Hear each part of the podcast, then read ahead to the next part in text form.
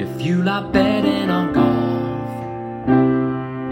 But everyone that you back misses the cut. Get some experts involved with all the stats and the tips and so much more. Cause it's the golf betting system, the golf betting system, it's the golf betting system podcast. Greetings, welcome to the Golf Betting System podcast. It's episode two seventy-one. This uh, twenty twenty-three three M Open Bets Pod. Barry O'Hanrahan and Paul Williams join me, Steve Bamford, to discuss our selection for this week's P G A Tour action from Minnesota. Good morning, gents. Morning, guys. Morning, guys. Please subscribe to this podcast as you drive the popularity of the show. This podcast is for listeners of eighteen and above. Please be gamble aware. You can visit be gamble aware dot org for more information. And, of course, please bet responsibly. Visit our world-famous Golf Betting System website where we have my in-depth betting preview for the three M, strokes gained rankings for the three M, course form statistics combined with current form stats in one easy-to-look-at sheet, plus, of course, our brand new spanking predictor model. All of this content, like this podcast, it's all completely free of charge. There's no paywall. On Twitter, Barry is at A Good Talk Golf. Paul is at Golf Betting. I am at Bamford Golf. Subscribe to the Steve Bamford Golf YouTube channel where this podcast is available along with my weekly golf betting show. Now, you guys as listeners power this podcast, so we need your five-star reviews on Apple Podcasts. As ever, for those of you who leave a review, I will read them out at the start of a future show. Leave your name and where you are in the review. Keep the reviews coming. Right, this one is entitled Pucker Pod. Five stars. Always listen to this before the majors to get some insight, but started listening to this for some of the minors. I've backed Åberg as a round one winner. As a result, as things stand, what a tip. Keep up the good work, lads. That was clearly when he was ripping it up at the Rocket Mortgage a few weeks ago when that was written. That is from Millwall Yuppie, and he is in the U K. Thank you, Millwall. Brilliant stuff, and yeah, nice to hear you getting some uh, some positive results from it. Long may they continue. I think Åberg might be popular this week for the three M mm. Open. Just a bit. A rather, oh. a rather uh, good driver of the golf ball. All right, let's talk Open Championship, shall we? Yes. I I can't recall. My, Shoot me down if I'm wrong here. I can't recall when we've actually picked an Open Championship winner. Talk talk us through it. Is that true? I, I, I've never won a bean on it. I just throw loads of money away at it, and it was the same this year. So was I back? Was I doing this when Stenson won? Were you? No, I think we hadn't started the podcast at that point. Okay. You had right, Stenson. Well, was that?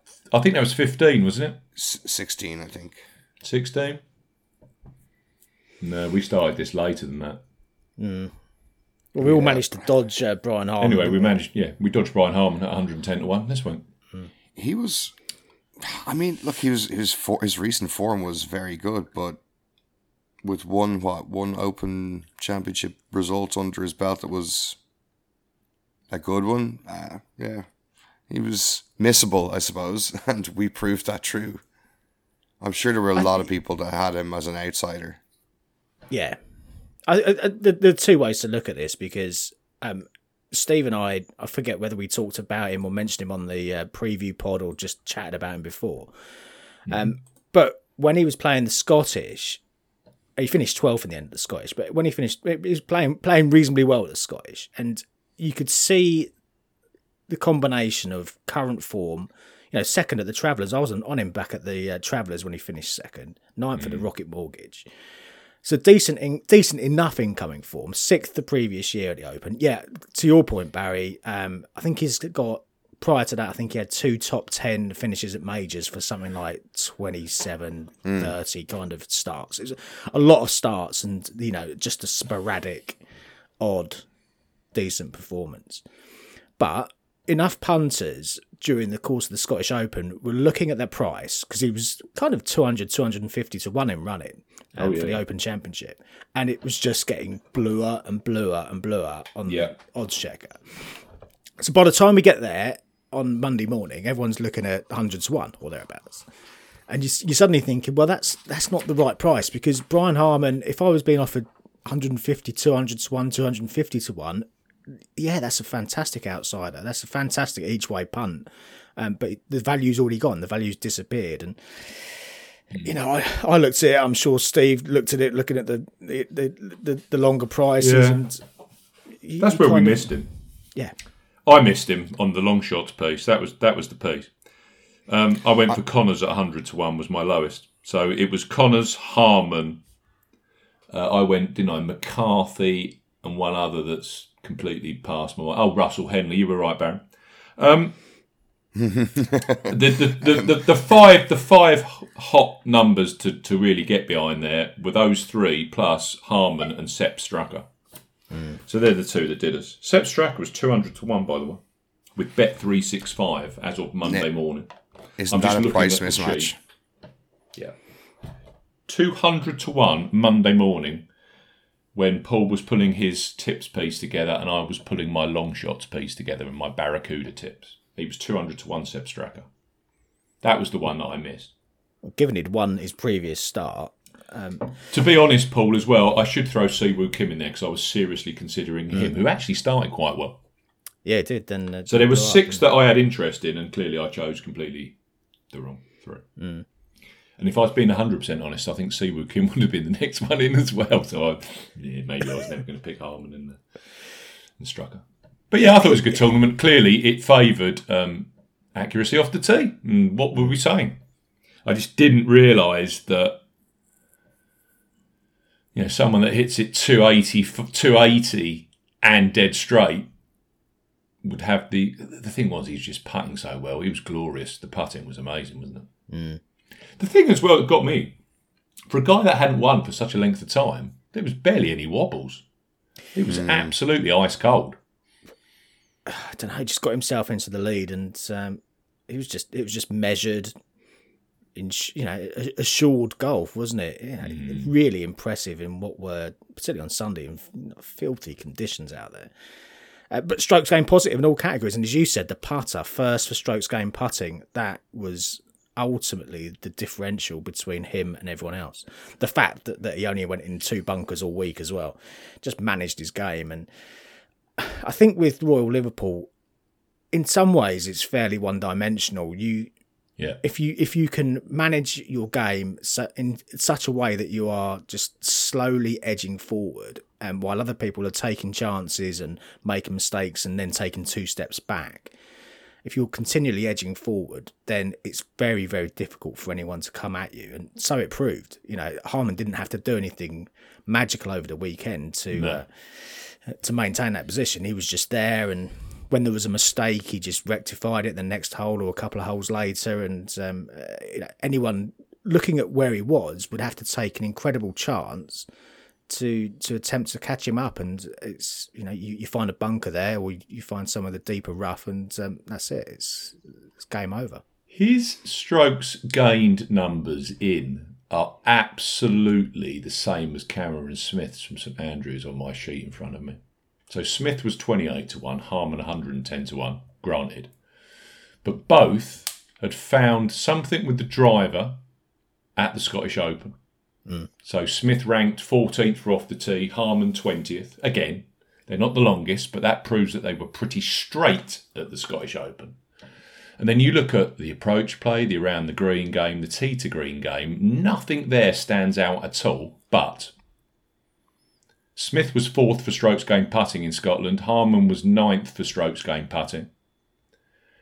And Smith was tenth, Harman was twelfth, and they both ranked in the top twenty-five across my eight-week rolling stats. These are all eight-week rolling stats for mm. strokes gained total. Smith was seventeenth, Harman was twenty-fourth in the field. So, yeah, that that I don't know if that's going to be... A, cause, because I've only started this strokes gain in the last few years, so that's they're the only two opens I've got. I don't know if that's going to be a regular thing. But, I mean, they pretty much mirror image each other. I mean, Brian Harman, to a certain extent, is very Cameron Smith-like, isn't he? It's more short game and fantastic approach on shorter golf courses. Yeah. You know, they're certainly not powerful off the tee. And, and you know, no. they're, they're, if they are going to gain strokes off the tee, it's the the rare occasion, in Smith's case, when they're, they're actually straight. Mm. Yeah. But anyway. I mean, he... Thing is, oh, by the way, that, that, that was another winner that was in that top uh, echelon for strokes gained putting mm.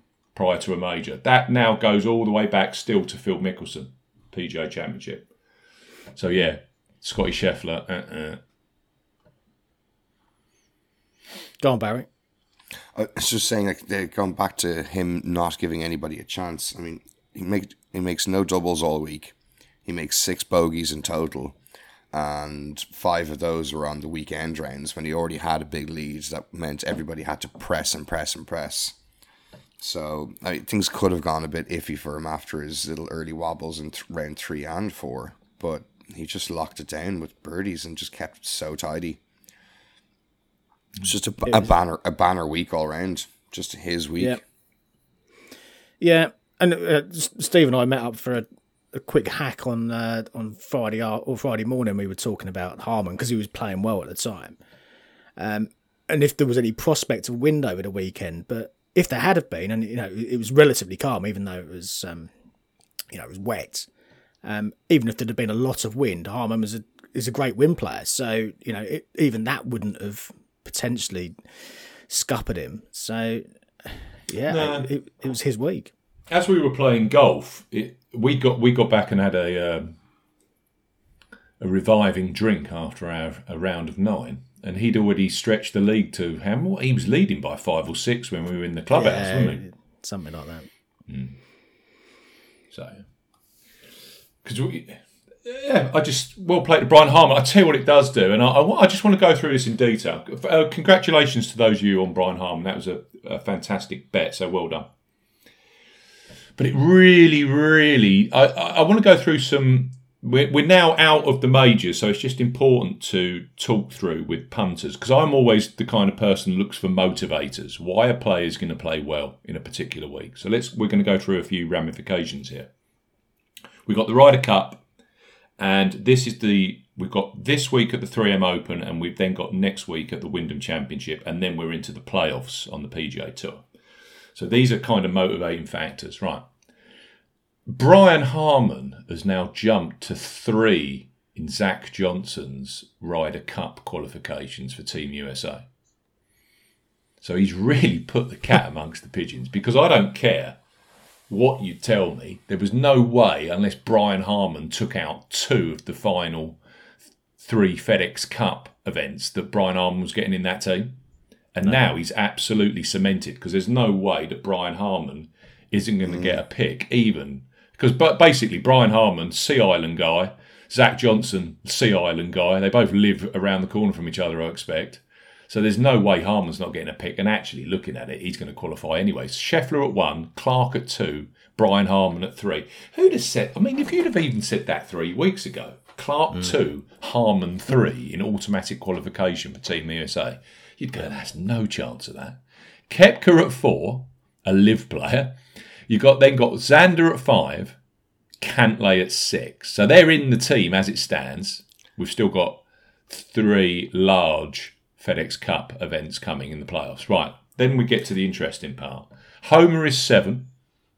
I bet you're screwing, aren't you, Barry? The first time that Homer's contended in a major, and you weren't on him. Well, it's good. It's good that. Um... I got an early freak-out moment where he was going well on day one and um, there, thereabouts. Um, it, you know, Homer didn't get it done this time, but I think that's a that's a good next step in the, you know, adding pieces to the puzzle. Um, yeah, and it was yeah. necessary. Maybe it's kind of hard to go from a not you know non-contending history in majors to to winning one. So I think this is a. This is a good next thing to happen, and he's got a, you know, twenty twenty-three then has to go down as not a very successful year, but, you know, it's a good check, box checked, right? Let's see, let's see what happens next year.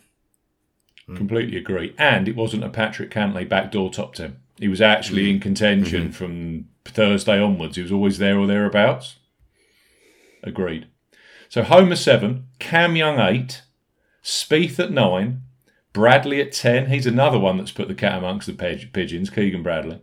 Then you've got Colin. It's crazy, this, really. Colin Morikawa eleven, Ricky Fowler twelve. Then outside the top twelve, Burns, J T, McCarthy, Kitayama, Tony Finau at nineteen.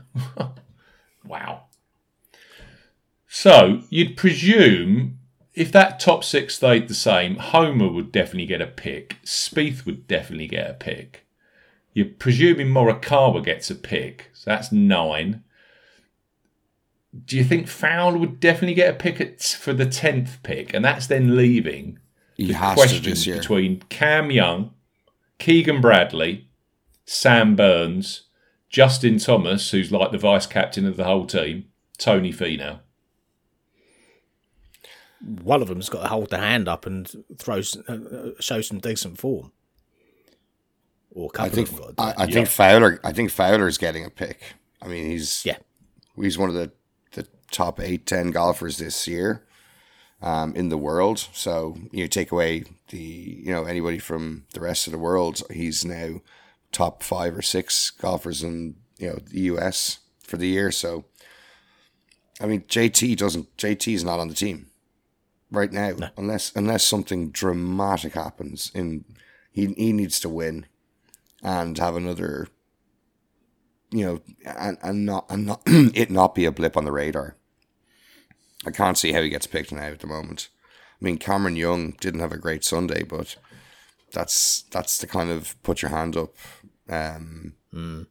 to, at least now, let's see what he does over the next couple few weeks, but that that that might kickstart him. Because we were saying a couple of weeks ago, Steve, you were right and said like Cameron Young is, is kind of faltering a bit and maybe oh nose diving, wasn't he? Yeah, yeah. That's the thing with Cam Young. If Cam Young's not playing good golf, he doesn't get picked. So mm. I can't, I said to Paul, I cannot believe, and this guy was at the top of my list to be tipped up this week. I cannot believe that Sam Burns isn't playing the three M Open this week. There you go. Now, whether he's had the nudge or... Because Sam Burns is thirteenth in qualification. Yes, he won the world match play, granted. But he's no automatic for me. I don't think he's an automatic for a pick.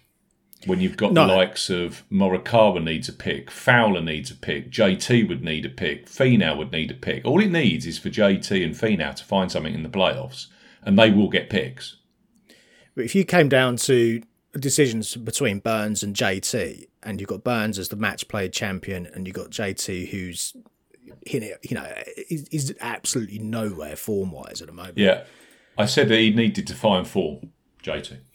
Pretty. If quickly. He finds something over the next four weeks that he's going to be playing, mm. although two of those are guaranteed and the other two aren't guaranteed. See what I mean? It's going to have to be pretty dramatic from where he is right now. Yeah, absolutely. We've seen it, though. Sometimes with these guys, once their back's against the wall and they're almost embarrassed by what's happening, all of a sudden there's a bit of focus. Rather than focusing on a wedding or moving house or whatever they've been doing over the last nine week, months, all of a sudden, oh, wow. Because we saw, we saw Tony Finau, if you remember. He won in New York, didn't he? Or New Jersey a few years ago when he needed a result. Bang. He did the same last year. He wasn't on the team. Then all of a sudden he won the three M Open, the Rocket Mortgage in consecutive weeks. But I don't see Tony Finau from a year ago and Justin Thomas on the same planet because J T's in all sorts of trouble right now. Finau was playing some reasonable golf heading into his two victories yeah. last year. Yeah, yeah. Hence why he was fourteen to one favourite for the three M Open. Mm. Mm, interesting. Well, I'll tell you what then. I also want to... T- I'm not going to talk Team Europe because that looks pretty solid now. McIlroy, Rahm, McIntyre, Hovland, Hatton, Fleetwood, Fitzpatrick, Straka, Shane Lowry, Justin Rose, Adrian Maronk look pretty solid. I think you're going to have a debate over who's that twelfth player in. Would it be a Seamus Powell? Would it be a Alex Noren? So there's there's lots of... Would it be a Rasmus Højgaard? Yeah, or Nikolai. Or Nikolai. Or Aaron Rye if he won this week. Very popular again, Aaron Rye. Mm. So there's plenty up for that. I just want to go through some boundaries on the P G A Tour. Right, because it's changed this year. Top seventy after the Wyndham Championship get to play the big money FedEx Cup playoffs. Only the top seventy. Previous, it was one twenty-five. So the big cut-off, players need to get into the top seventy to be playing the Northern Trust, uh, FedEx St Jude, sorry, the FedEx St Jude Championship. J T and Shane Lowry are both outside the top seventy right now.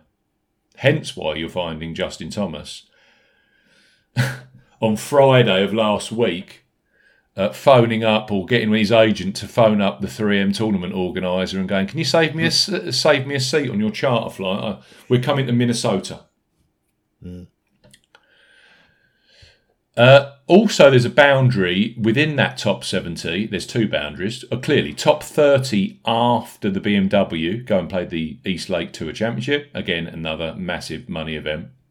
But there's also a top fifty now, because top fifty after the B M W are guaranteed spots in all of the designated events in twenty twenty-four.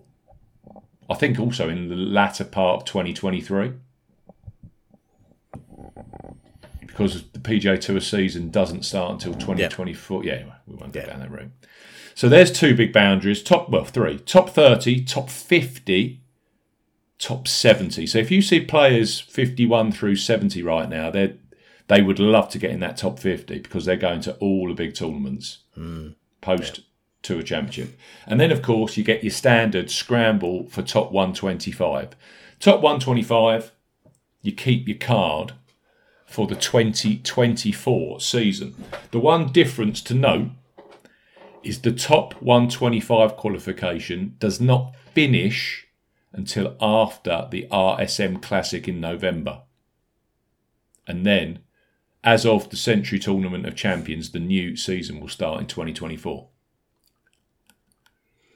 So you're going to get a whole host of players. You know, it's not. I don't think it's funny. Recently, you're seeing starting to see Cam Champ put some results together.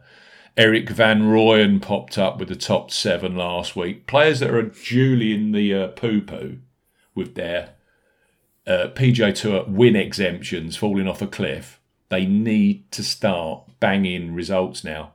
Alex Noren was another one. He he's clearly got Ryder Cup on his mind, but. He, I don't believe Alex Noren's in the top seventy yet for the playoffs. So you've got all of these internal, you know, um, hurdles that need to be jumped for different players, hmm. different categories of, um, different categories of motivating circumstances. Effectively, yep, it's going to focus some minds. A- absolutely, yeah.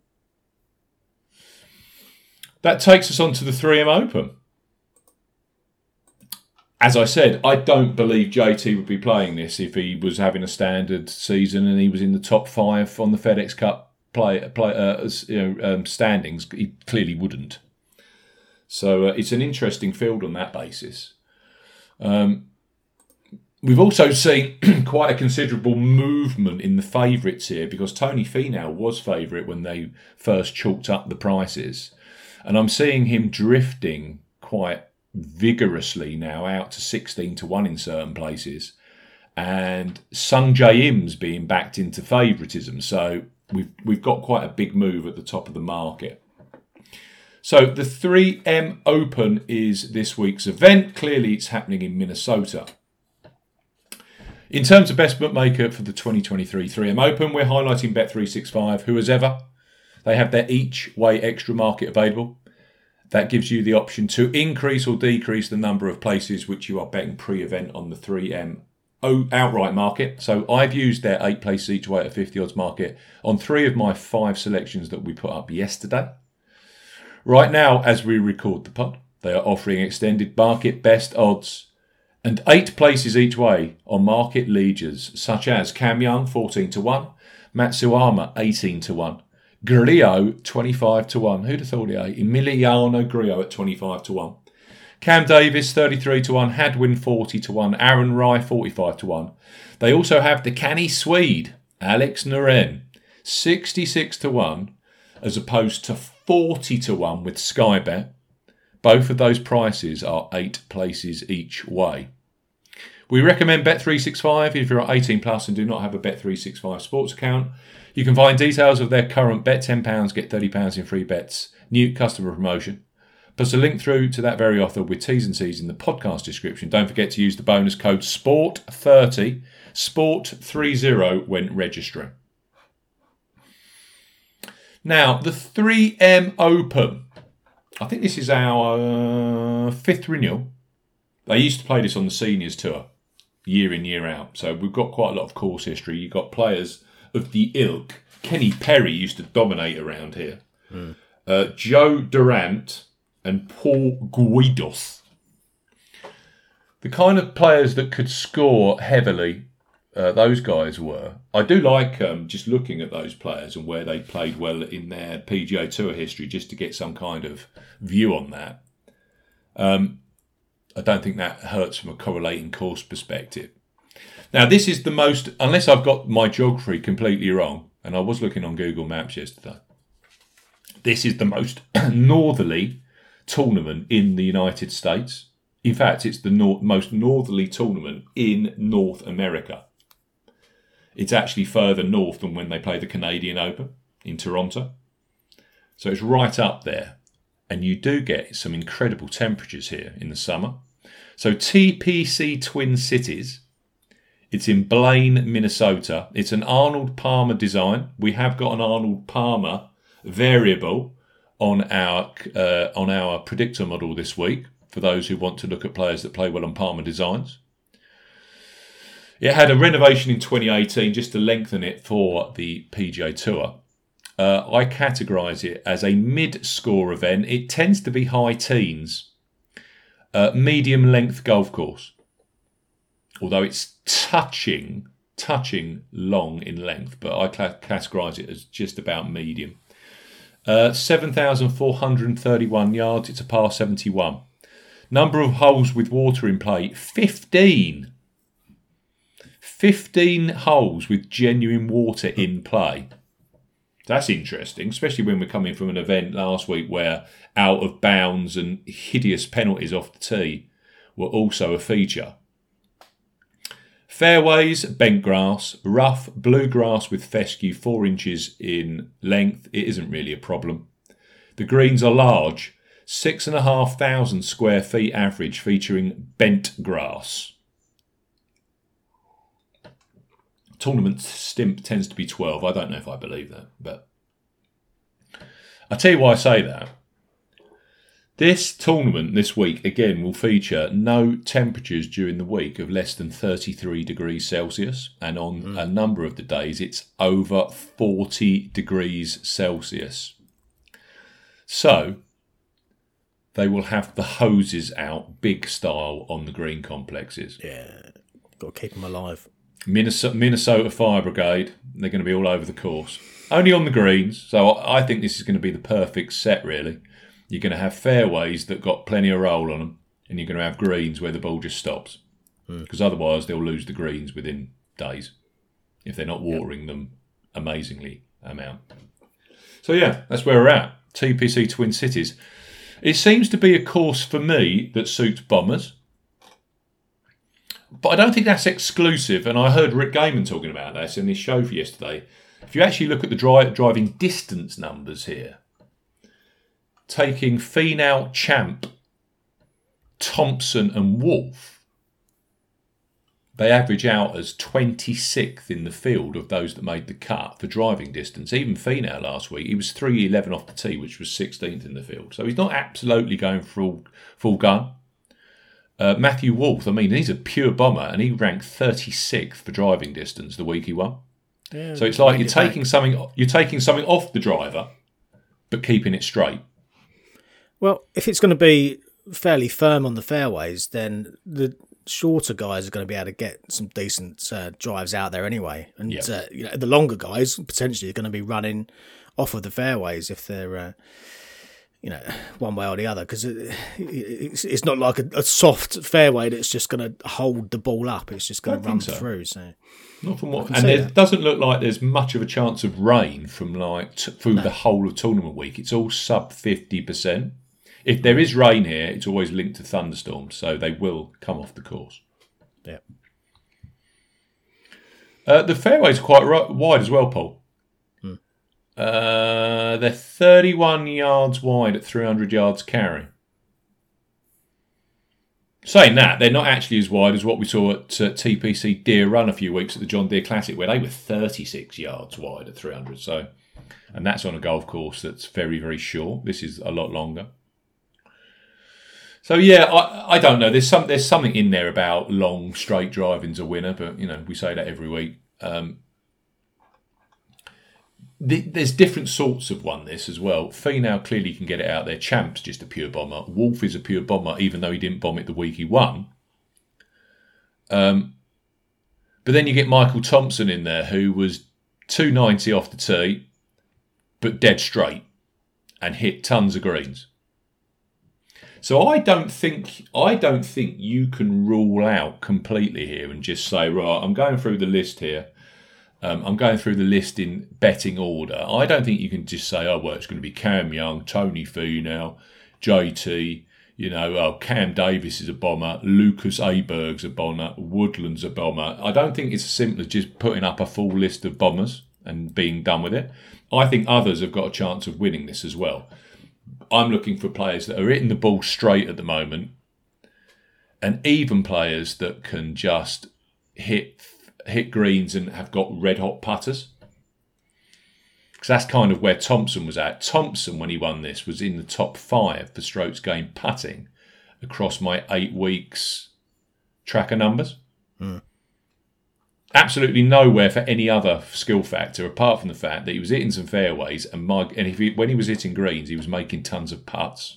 So I think that's in play this week as well. And that's kind of where I got to with mine. I've kind of mixed it up. I put a couple of bombers in there, and I've actually put some players that are just in bloody good nick right now. And I do like this motivating factor as well. Here you go. Here's, this, for me, is something that we need to look at. I'm looking at the last four winners of the post-Open Championship event back in North America. Mm-hmm. So these are different tournaments. Uh, one is the Canadian Open. One is the... There was a W G C the week after a Open a few week, years ago. Good idea. They all had to fly back to Southwind yeah, from the U K. Yeah, yeah. Uh, then there's two three M Opens. So, D J, he missed the cut at the Open, and before that he'd finished third and first. He was number two in the world. Uh, Brooks Koepka, he'd finished fourth at Royal Portrush. They all got on the charter flight out of Ireland. He then won at St Jude.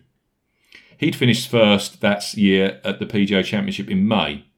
So players that have actually won a tournament, you can't rule them out of, out of at all. I mean, this this, this is screaming kind of Sepp Straka. Yeah, these numbers are screaming Sepp Straka, aren't they? Cameron Champ's a little bit out there. He ranked one hundred twenty-three in the world. I believe he was outside the top one twenty-five in the FedEx Cup as well, like he is now. He finished eleventh the week before, uh, the outing before, sorry, at the John Deere Classic. Champ's live this week, undoubtedly. And then last year we got Tony Finau. Now, Tony Finau needed some results to get into the President's Cup team. He'd finished thirteenth at the Travellers and twenty-eighth at the Open Championship. He was seventeenth in the world.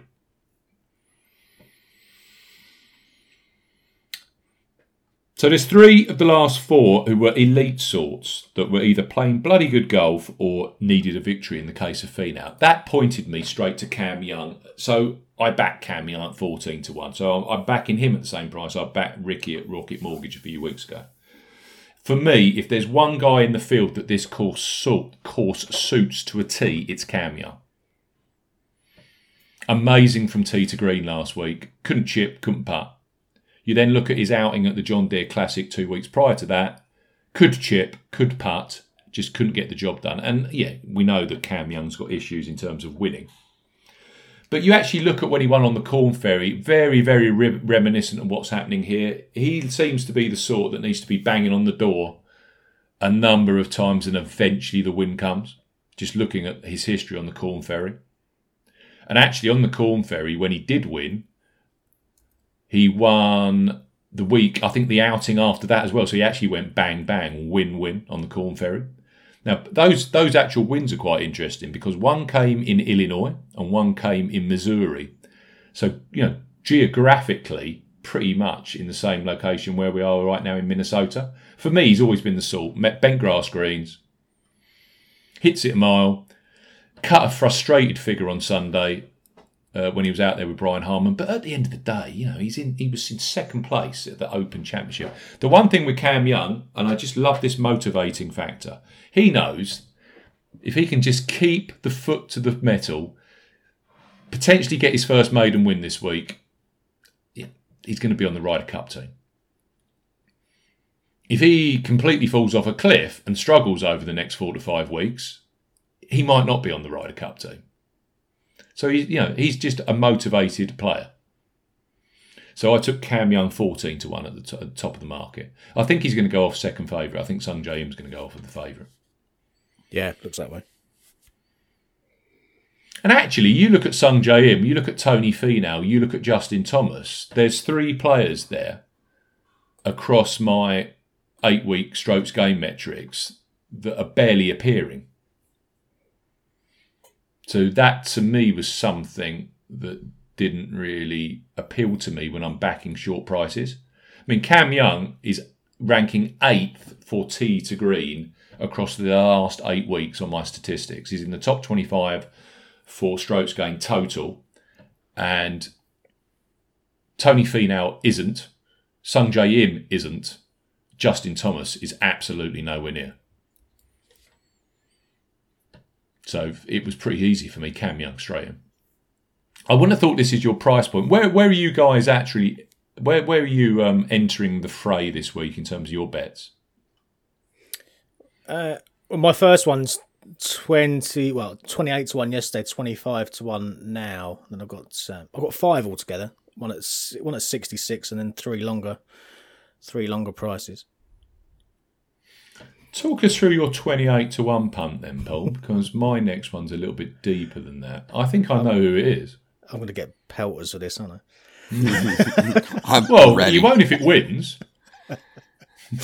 I, well, I backed him a few weeks ago and got uh, absolutely hammered for it. Um, I've gone again for Emiliano Grillo. Um, he was twenty-eight to one yesterday. I backed him um, with eight places. He's been nibbled in twenty-fives right now. But... Uh, second here last year after the Open Championship. Played the Open, missed the cut last year. Uh, finished second here. Um, it was also third here back in twenty twenty, so likes the course. Uh, seventh at the Heritage, won the Charles Schwab, as we know. fifteenth at the Travellers um, after the uh, the U S Open. That was, um, again, a uh, you know, a high-quality designated field. And... Um, You know, a different dynamic this year, I think. Sixth last week at the Open. He's never really close enough to really uh, to really push Brian Harman, but that was his best major championship result. Decent metrics. Fifth for strokes gained approach. fifteenth for tee to green. thirteenth for putting last week. I think you put it all together. Um, there are some question marks about a number of the players, as you've described, around him, ahead of him in the market. And... Um, I'm quite happy to take that on at um, with eight places. So yeah, Grillo in. Um, if he lets me down this time, then perhaps he will be edging towards a uh, edging towards a no bet in the future. But we'll see. I'll give him a chance. And really did play well last week. So Grillo, Barry, over look, to you. I'm silent. I I mean, if you're looking at metrics and maybe his name is blanked out again. Like I said the last time, you're, you're going to back him. So you'd back him, yeah, true. Same with Seb Strucker as well. It's, isn't it? It's the name bias and the history bias that kind of gets in the head. So mm. I mean, look, with my recent couple of weeks or however many weeks, um, who am I to comment on somebody's picks for a for a tournament? So I, I'm kind of lost. They're the week. two form guys, aren't they? Griot and Straka. I mean, that's undoubted. Did I see Straka at forty to one on first show with Bet three sixty-five? Yeah. yeah. If you manage to get forty to forty to one on on Sepp Straka, listeners, well done. You must have had a very quick trigger finger. That's a crazy price. Mm. He gets no respect in the market at all, does he? Madness, mate. No. Do, do you think show. he's going to be playing in the uh, Ryder Cup, chaps? Absolutely. If he's yeah, not on the not? team, if he's not on the team, it's um, there's something broken in the system there, or the picks, what you know, whatever way it works. Yeah, P G A Tour winner, world number twenty-five. Yeah, yeah, decent performance at the Open. That's a hell of a lot more than some of the players that are below him, or may you know you're talking about potentially getting a pick ahead of him. He's him. Mm.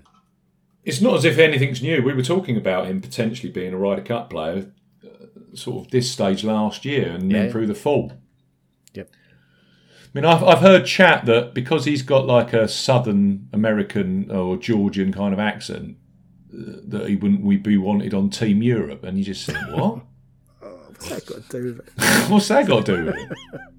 Oh. Is he Austrian? Has he got an Austrian passport? Is he eligible to play? If mm. if there's ticks in all those boxes, you'd take Sepp Straka, wouldn't you? Yeah. The world number twenty-five? Yeah. Or would you take... Oh, it's not even worth entertaining. I thought you were actually going to say Sepp Straka, so you've actually surprised me with Greer. You've gone oh. the other route. Okay. Where are you at, Barry? Are you are you anywhere in this price point? Or are you a bit deeper this week? I'm I'm lost. I don't know where I You're am. You're lost. I'm broken. The, like the majors are over, and I have to wait months now, months and months. So I'm kind of a bit um, despondent right now in this field, and it's just not really pe- pepping me up. I might I might um, I have a couple. I might take a flight, go back to Lucas Glover. Took a week off after three top tens in a row. Um. I don't know why, but Tom Hoagie popped in my head. He's playing not so great right now. But he was fourth here last year. I just, yeah, I'm kind of I'm kind of a little all over the place. I feel like I just I might throw a couple of scatterguns out there and leave it at that.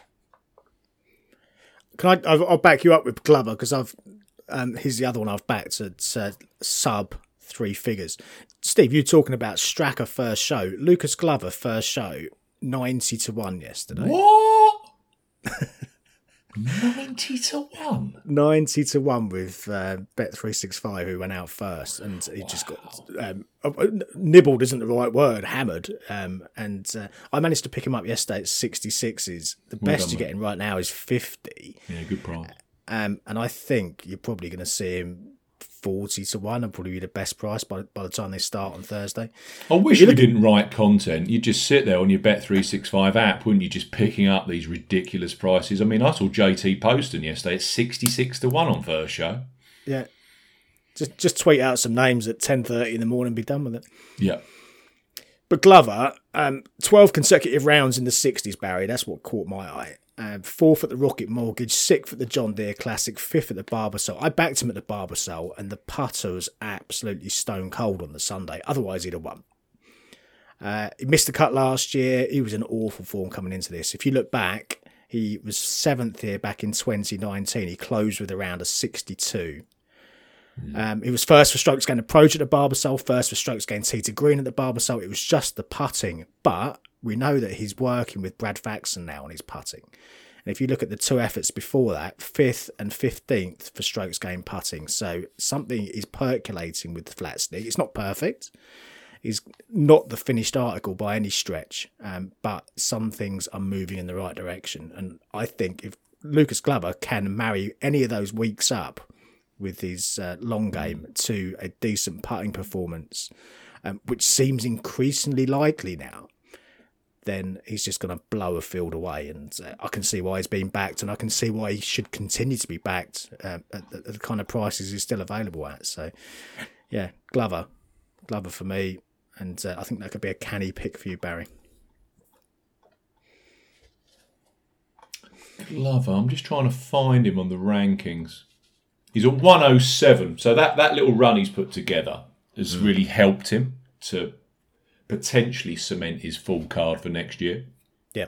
But at one oh seven, I think he's only looking one way, isn't he? He's got this, got the Wyndham, get into that top seventy, earn some proper money in the, yeah, in yeah. the FedEx Cup playoffs. Needs must. Yeah, absolutely. Yeah, don't mind Glover. Don't mind him at all. My next tip, I've gone to forty to one. I'm going for a bit of potential, really.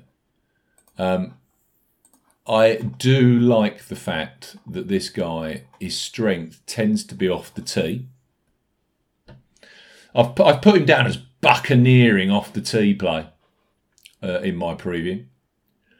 He was twenty-first at the Rocket Mortgage Classic. When you look at this and you look at these correlating courses, the, the correlation between Detroit and here is unbelievable. Finau went on to win in Detroit the week after winning this, correct? Mm-hmm. Champ has finished uh, twelfth in Detroit. You've also got Matthew Wolff, who went to went on to finish second in Detroit. DeChambeau could have won the year that Wolff won here, the first time they came here, finished second. He then went on to win in Detroit. The carryover between Detroit and here is incredible.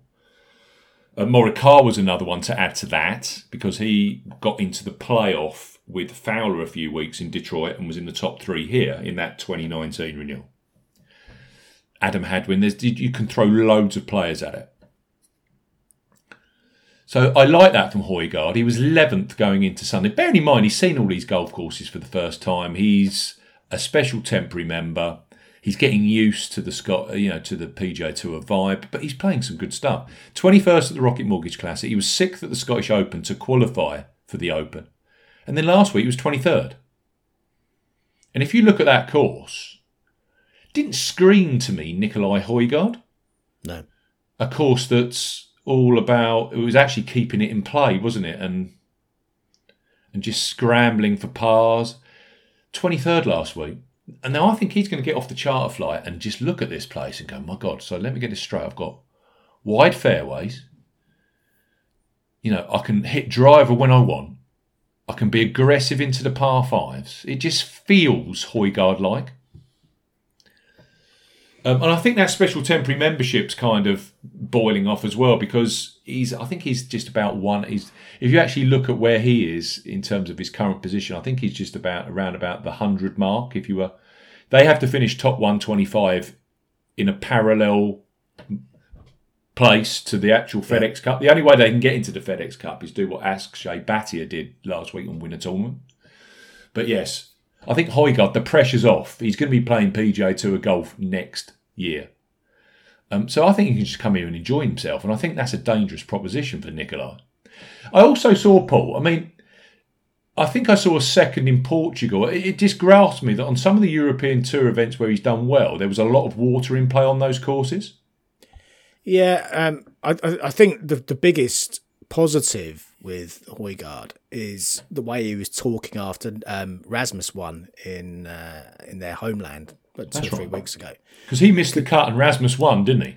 Yeah, and he, he he was waiting for him with the champagne on the final hole after the after the lengthy playoff, um, and then talked about it afterwards about how seeing his brother win again has really motivated him. You know, it's really got his uh, juices flowing, and, and it just wants to get back in the winner's circle. And I think it's just focused his mind, and we, we've seen him improve his performances. I think he's just reined things in a little bit. He's, mm-hmm. um, he, you know, he's been more focused, and uh, you know that that could spell you know, something impending. Whether that's this week, um, yeah, remains to be seen. But I can see why you take a chance.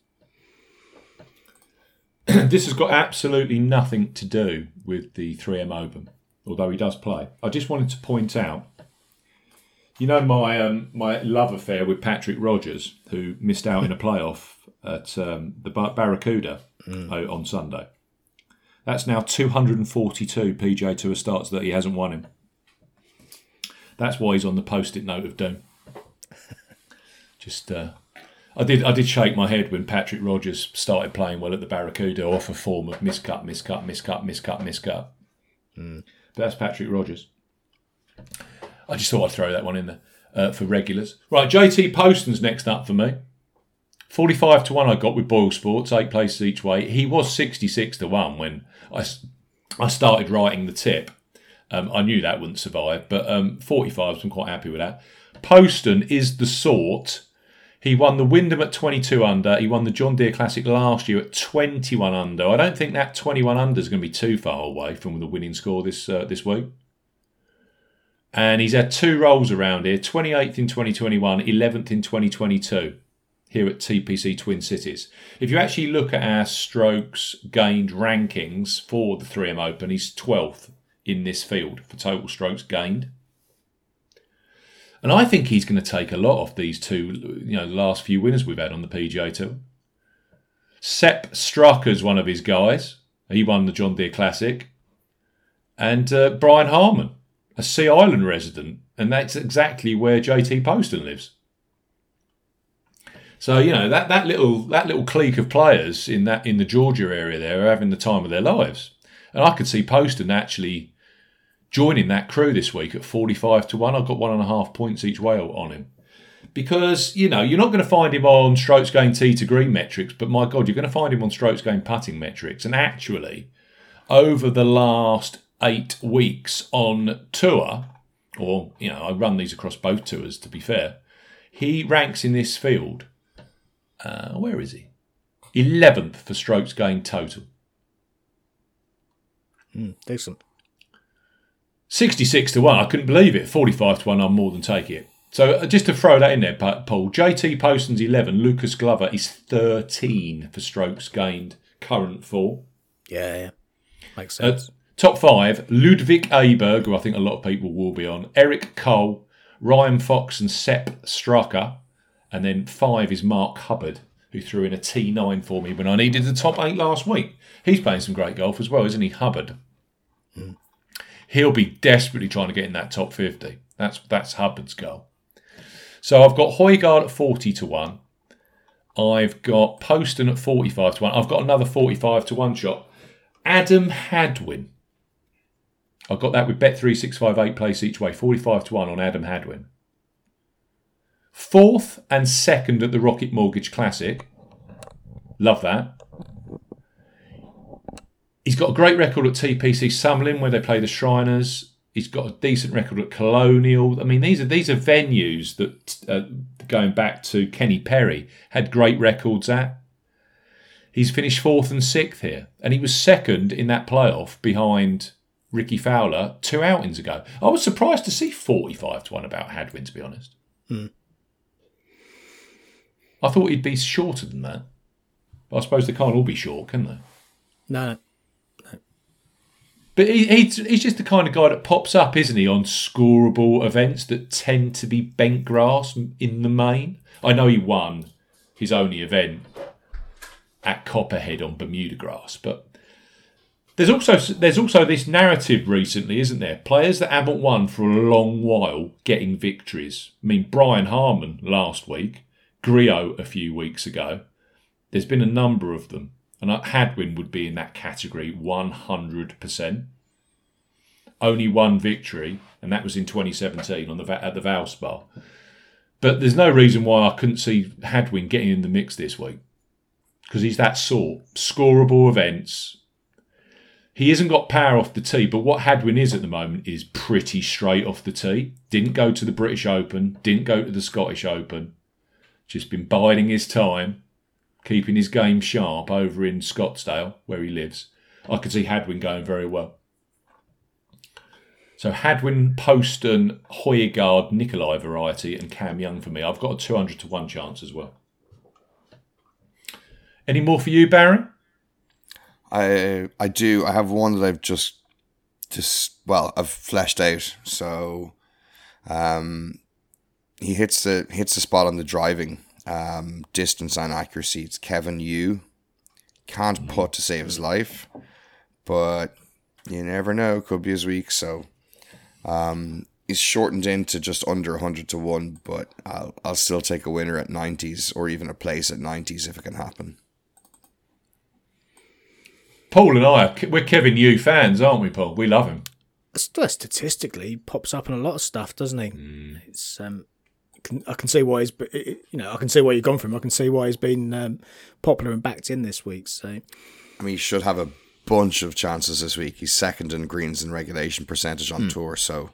If yeah. if if he can, yeah, if he can figure out which way to put, he'll be fine.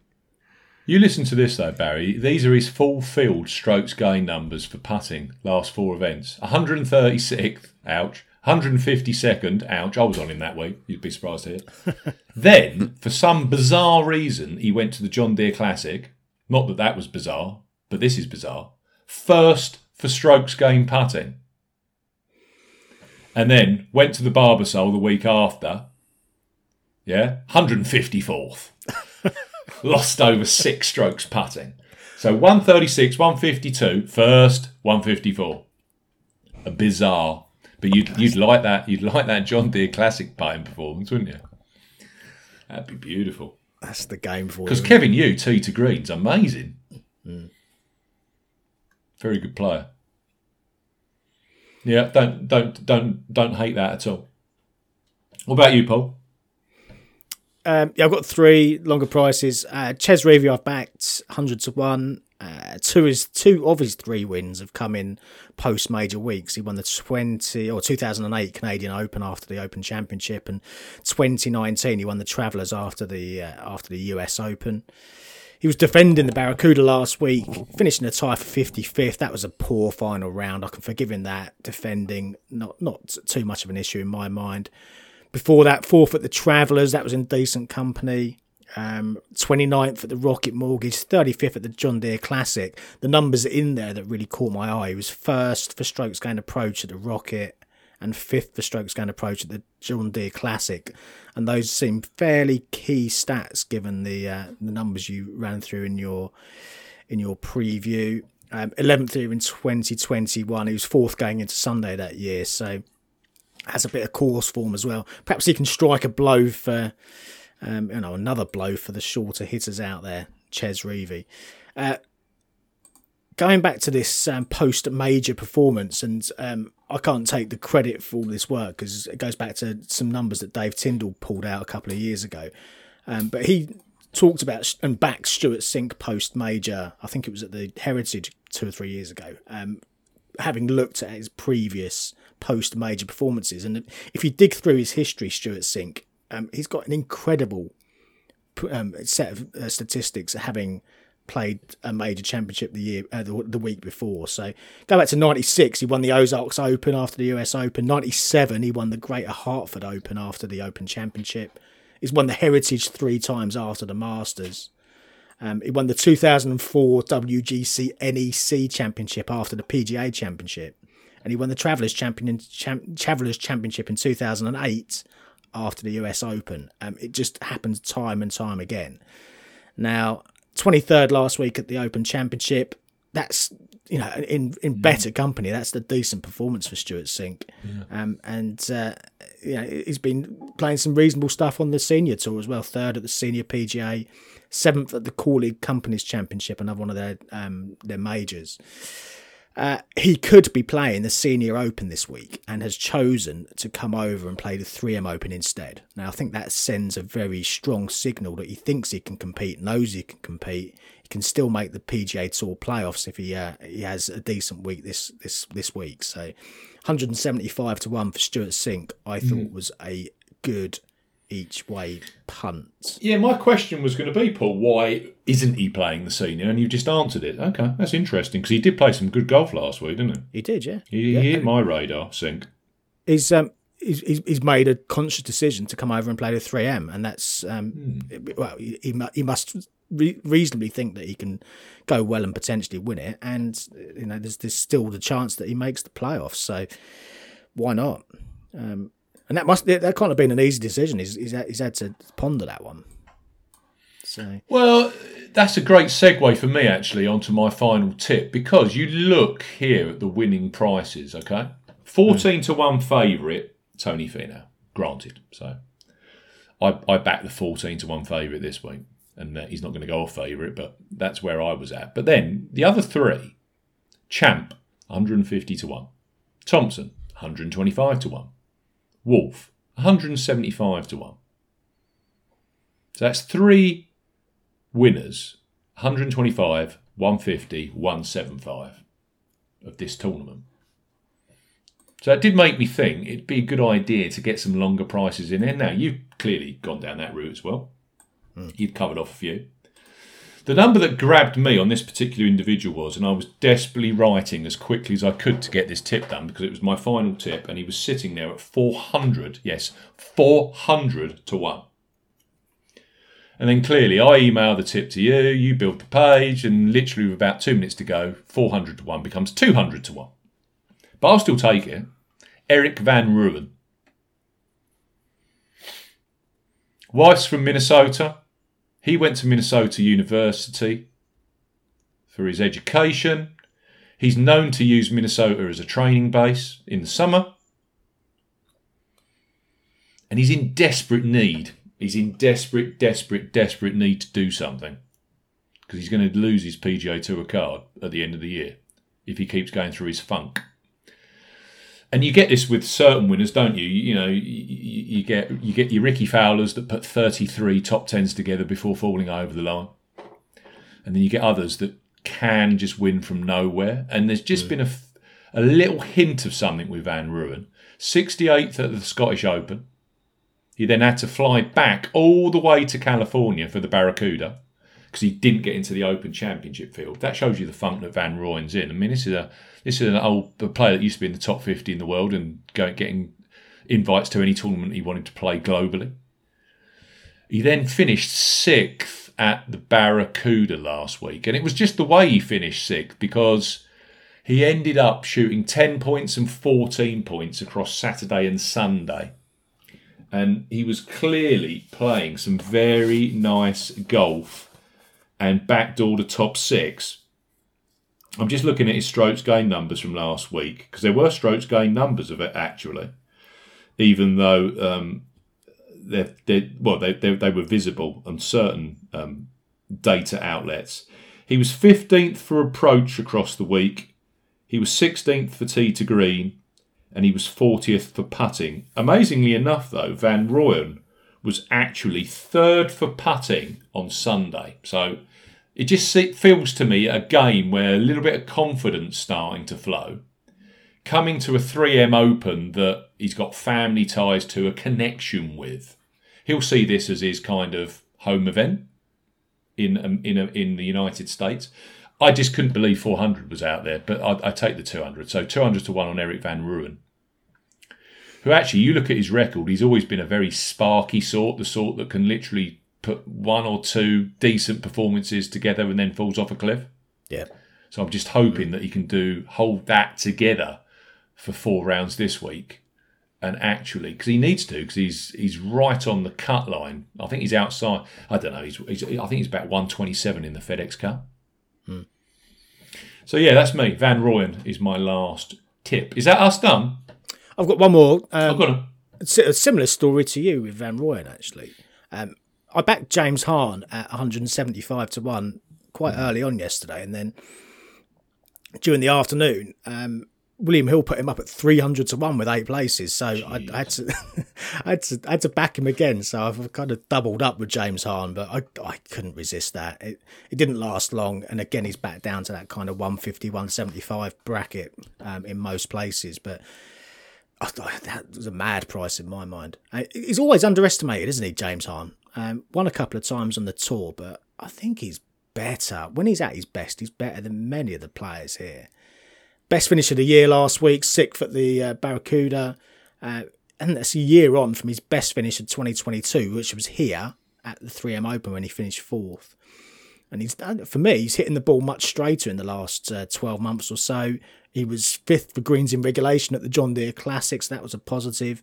seventeen birdies, a couple of eagles last week. Mm. Um, scoring well. I, for me, at that price on offer, absolutely no reason not to take a, a small each way chance on him, James Harner. Well, I say one hundred seventy-five to one is where, you, where you're going to get him right now, but that's I think that's still a nice price for a player with that combination of current form and event form, course form to, to look at as well.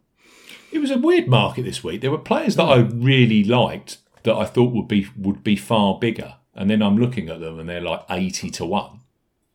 And then you've got other players that are just at, at crazy prices, like that one. Madness. Hahn, by the way, I'll, I'll go through his strokes gain numbers for the listeners. twenty-third for off the tee, ninth for approach. He was eighth for tee to green last week at the Barracuda. Mm. So, yeah, playing some... His tee to green numbers have been eye-catching of late. Yeah. So he's yeah. actually starting to make some putts, which is good. And he can win. He, you know, he's one of these guys yeah. who can get over the line. Yeah. yeah. There's plenty in this field that can't. Mm.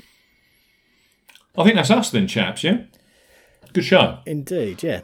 I know it was a post-Open hangover, a post-majors hangover, but, you know, there's plenty of good golf to look forward to. So, yeah. listeners, stick with us. It could have been more towards the Ryder Cup. Just think, it could have been a tougher conversation. It could have been a tougher conversation. We could have been talking about Rory. Oh. You know, yeah, silver linings and all that. I'm quite looking forward to the playoffs because I've got a couple of bets already that I know I'm going to put up for the first FedEx Cup event. I can just see it. You know, I, I had that Ricky Fowler premonition. Mm. I've been talking to Paul about this. I've got a premonition for the uh, Southwind event, of, and there's two players that I must back already for that event. So I don't, I don't mind stuff like that. No, no, no. If, if your mind's made up, and that's uh, yeah, exactly. Not, not such a bad thing. Right. Thank you for your, uh, thank you for your time, chaps. Um, I hope your bets go well. Yeah. Best of luck, boys. You too, boys. I hope the listeners' bets go well. If you stayed with us this long, of course, follow the pod. Uh, if you could give us a five-star review on Apple, that would be fabulous. If you could press the five-star button on Spotify, that would be even better because that gets us close to five hundred five-star reviews on Spotify. And we'll see you again next week. What, have you got an event next week, Paul? No, no nothing in the schedule now until the second week of August, apparently. Okay. We'll be back for the Wyndham Championship next week. See you soon. Cheers. If you like betting on golf, but everyone that you back misses the cut, get some experts involved with all the stats and the tips and so much more. Cause it's the golf betting system, the golf betting system, it's the golf